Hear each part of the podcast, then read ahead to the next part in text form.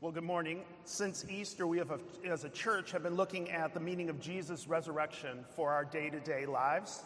We've been examining some of Paul's letter to the church of Rome together. And today we're going to look at the end of Romans 8. And as I was thinking about this chapter in Romans, it made me think about a story that I've shared with some of you before. A seminary professor was asked once what their favorite part of the Bible was. And this professor said that is a very hard question to answer.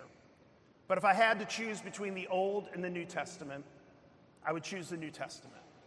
And if I had to choose something in the New Testament, I would choose one of the letters of the Apostle Paul. And if I had to choose one of the letters of the Apostle Paul, I would choose Romans. And if I had to choose a chapter in Romans, I would choose chapter 8. And if I had to choose a verse in Romans, I would choose chapter 8, verse 1. There is therefore now no condemnation for those of us who are in Christ Jesus.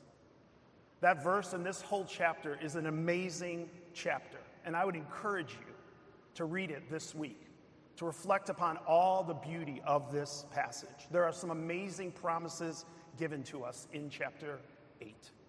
It begins with the promise of no condemnation, and it ends with the promise of no separation between us and God. And this paragraph that I'm about to read for us is at the end of this great chapter. This passage we're going to look at is a summary of many of the themes that Paul has been talking about in his letter, especially chapters 5 through 8. We get in our passage this morning a call to celebrate our security in Christ. And Paul has been teaching this for the last few chapters. We get to see and believe and know that God has done and continues to do good things for us as his children. So let me read for us from Romans 8, starting in verse 31. What then shall we say to all these things? If God is for us, who can be against us? He who did not spare his own son, but gave him up for us all, how will he not also with him graciously give us all things? Who shall bring any charge against God's elect? It is God who justifies. Who is to condemn? Christ Jesus is the one, more than that, who was raised and who is at the right hand of God, who indeed is interceding for us. Who shall separate us from the love of Christ? Shall tribulation or distress or persecution or famine or nakedness or danger or the sword? As it is written, For your sake we are being killed all the day long. We are regarded as sheep to be slaughtered. No, in all these things we are more than conquerors through him who loved us. For I am sure that neither death, nor life, nor angels, nor rulers, nor things present, nor things to come, nor powers, nor height, nor depth, nor anything else in all creation will be able to separate us from the love of God in Christ Jesus our Lord. This is God's word, and it's given for our good. Let me pray for us. Father, we do thank you for this wonderful chapter from the Apostle Paul, this wonderful chapter from you and your Spirit. And we pray that you will remind us of your love and that you will encourage us and wherever we are with you right now, whether we are excited to be here, we are numb, we are angry, we are sad.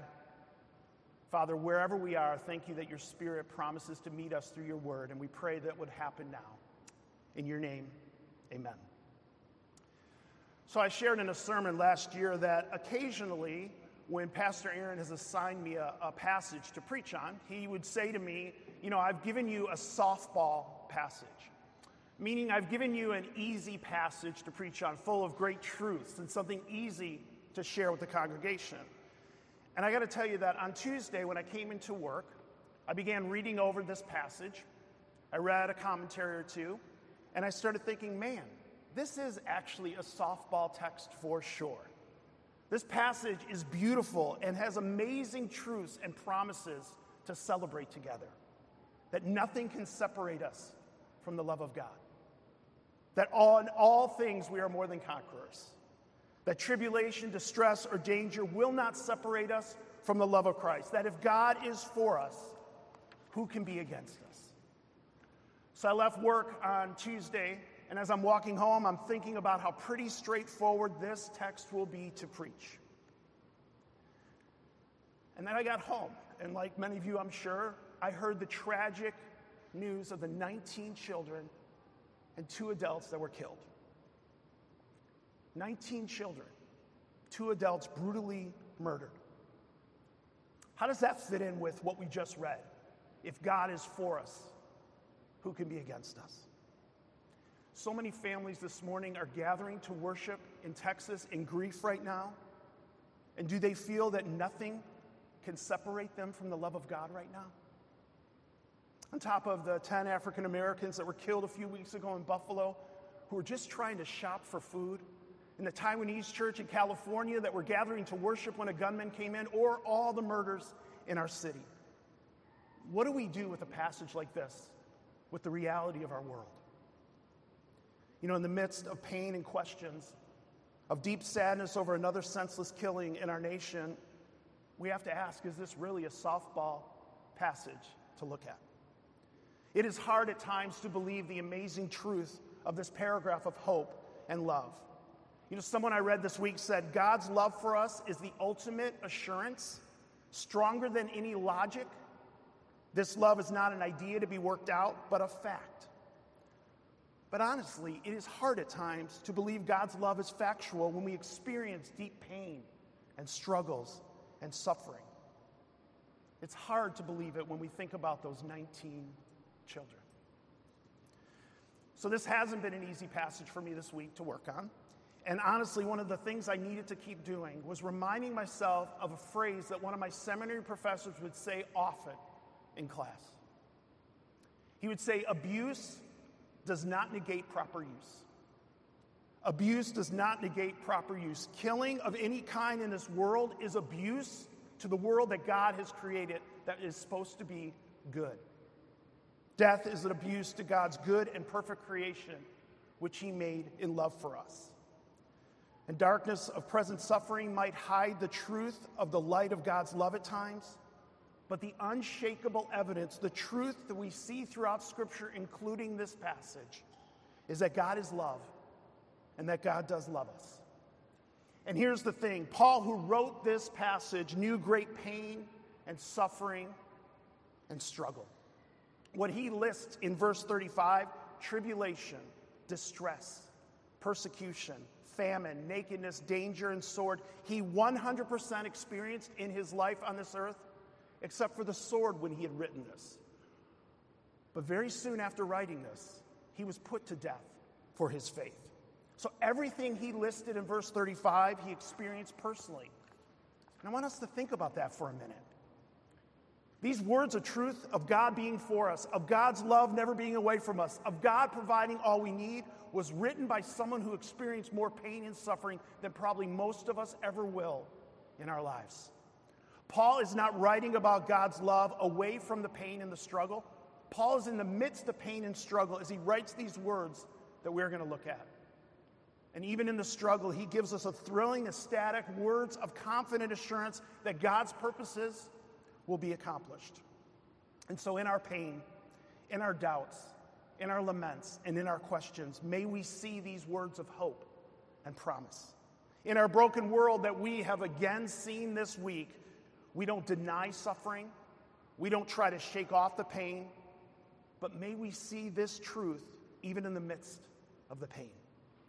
Paul, in his suffering, needed these words to help him not deny the pain, but to enter into the pain and still have hope. And we need these words as well, whatever struggle you're going through today or will go through.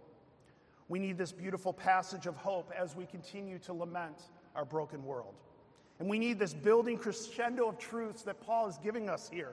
He's been talking about the last few chapters on what we can celebrate in the midst of struggles. So Paul begins this section by saying, What then shall we say to these things? Well, what are the things that Paul has been talking about? Well, the last few chapters, Paul has laid out the beautiful picture of salvation offered to us the hope that God justifies us, that God makes us right and offers us peace from death and sin. The things Paul already laid out in this chapter alone is that God gives us His Spirit and He calls us sons and daughters. And He says, one day glorification will come. One day there will be a time when everything will be made right and there will be no more pain and suffering and needless and senseless killings in our world. So then, what are we to say to all these things? God is for us. God is for us. That is the sum and the substance of the gospel that Paul has been talking about. That God has not left humanity in our weakness and sin, He has not turned His back on us. God is for us.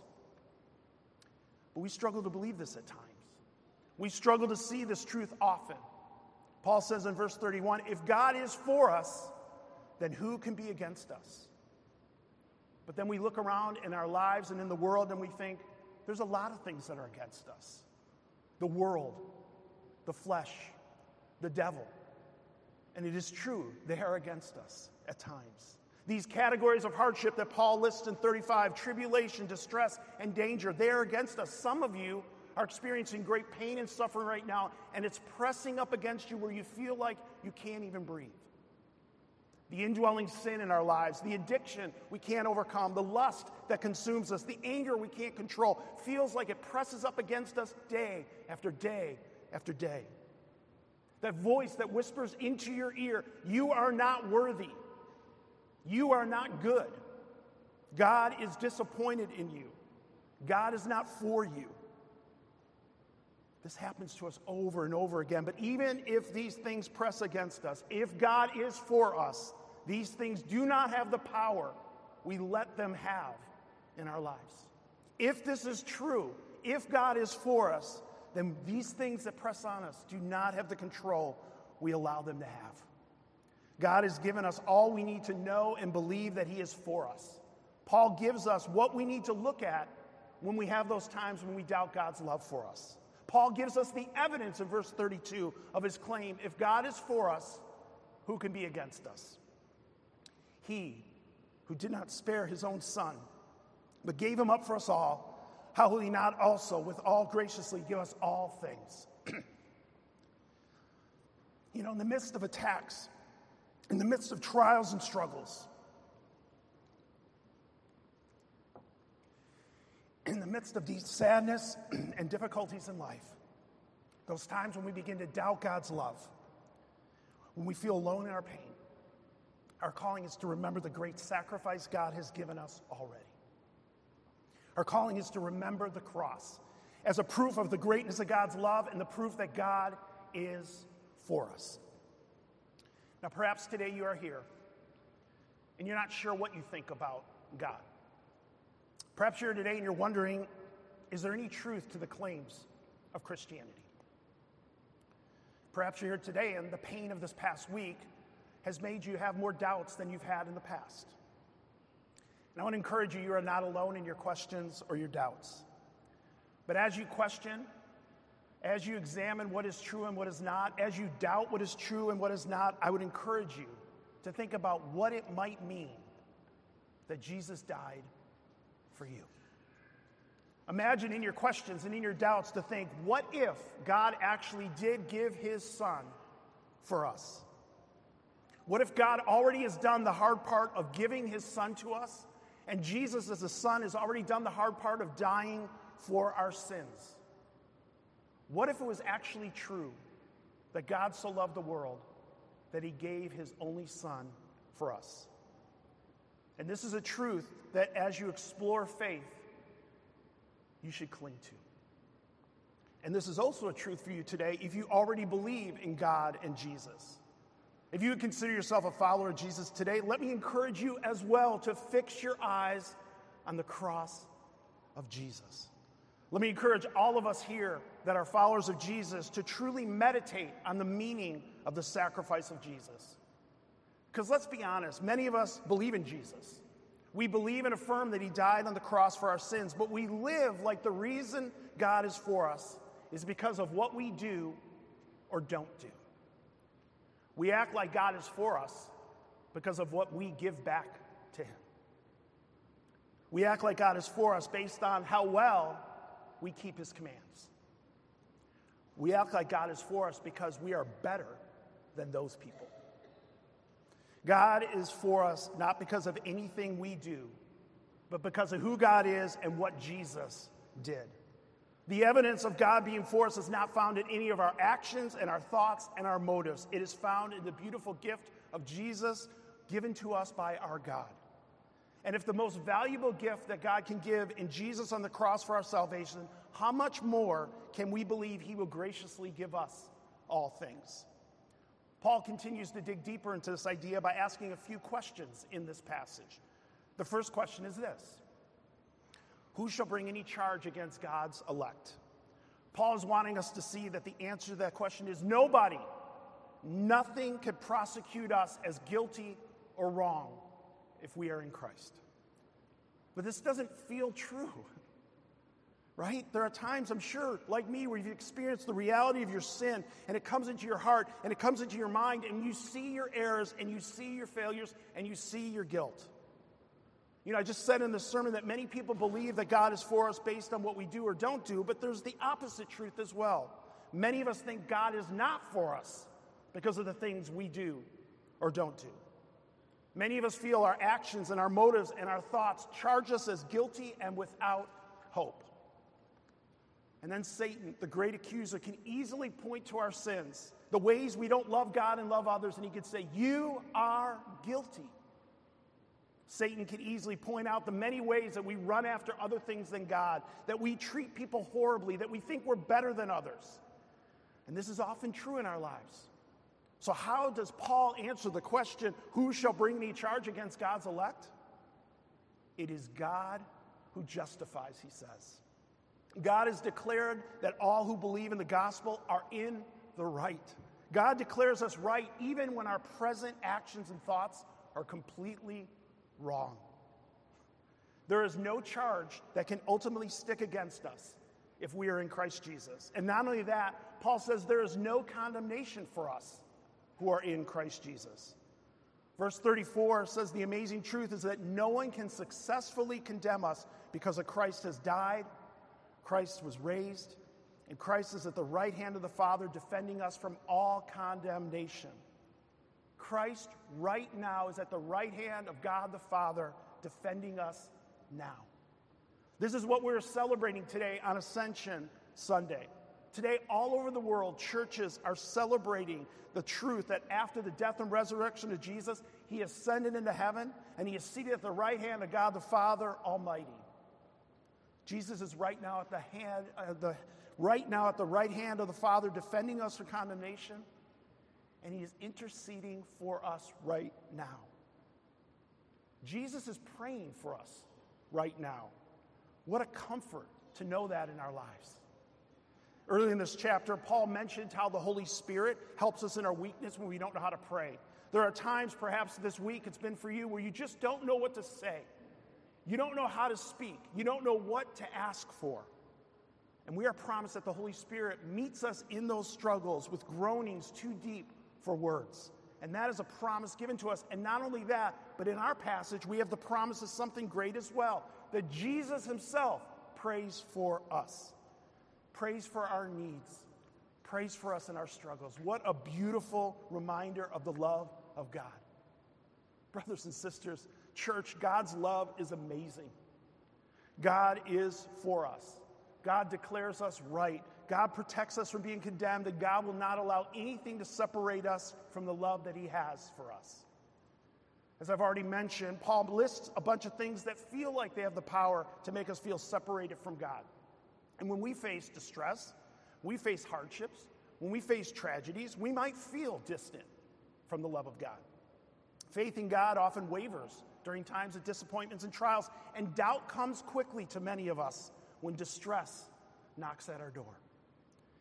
One of the reasons why I believe this is true, at least this is true for me, and it might be true for you as well, is we don't like the fact that we're not promised freedom from pain and trials.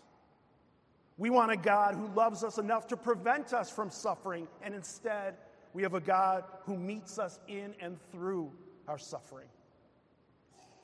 You know, as I said at the beginning of this sermon, we get this call to celebrate our security in Christ, to see and believe what God has done and promises to continue to do for people like me. But what He doesn't promise us is that we will never suffer, that we will never face pain and struggles in this world. Paul expresses this truth in verse 36 as he quotes from the psalm, the lament that was read for us from Psalm 44. This psalm is a rough psalm, like many of the psalms are. It's a complaint from the people of God to God on why he's not stepping up and helping them right now.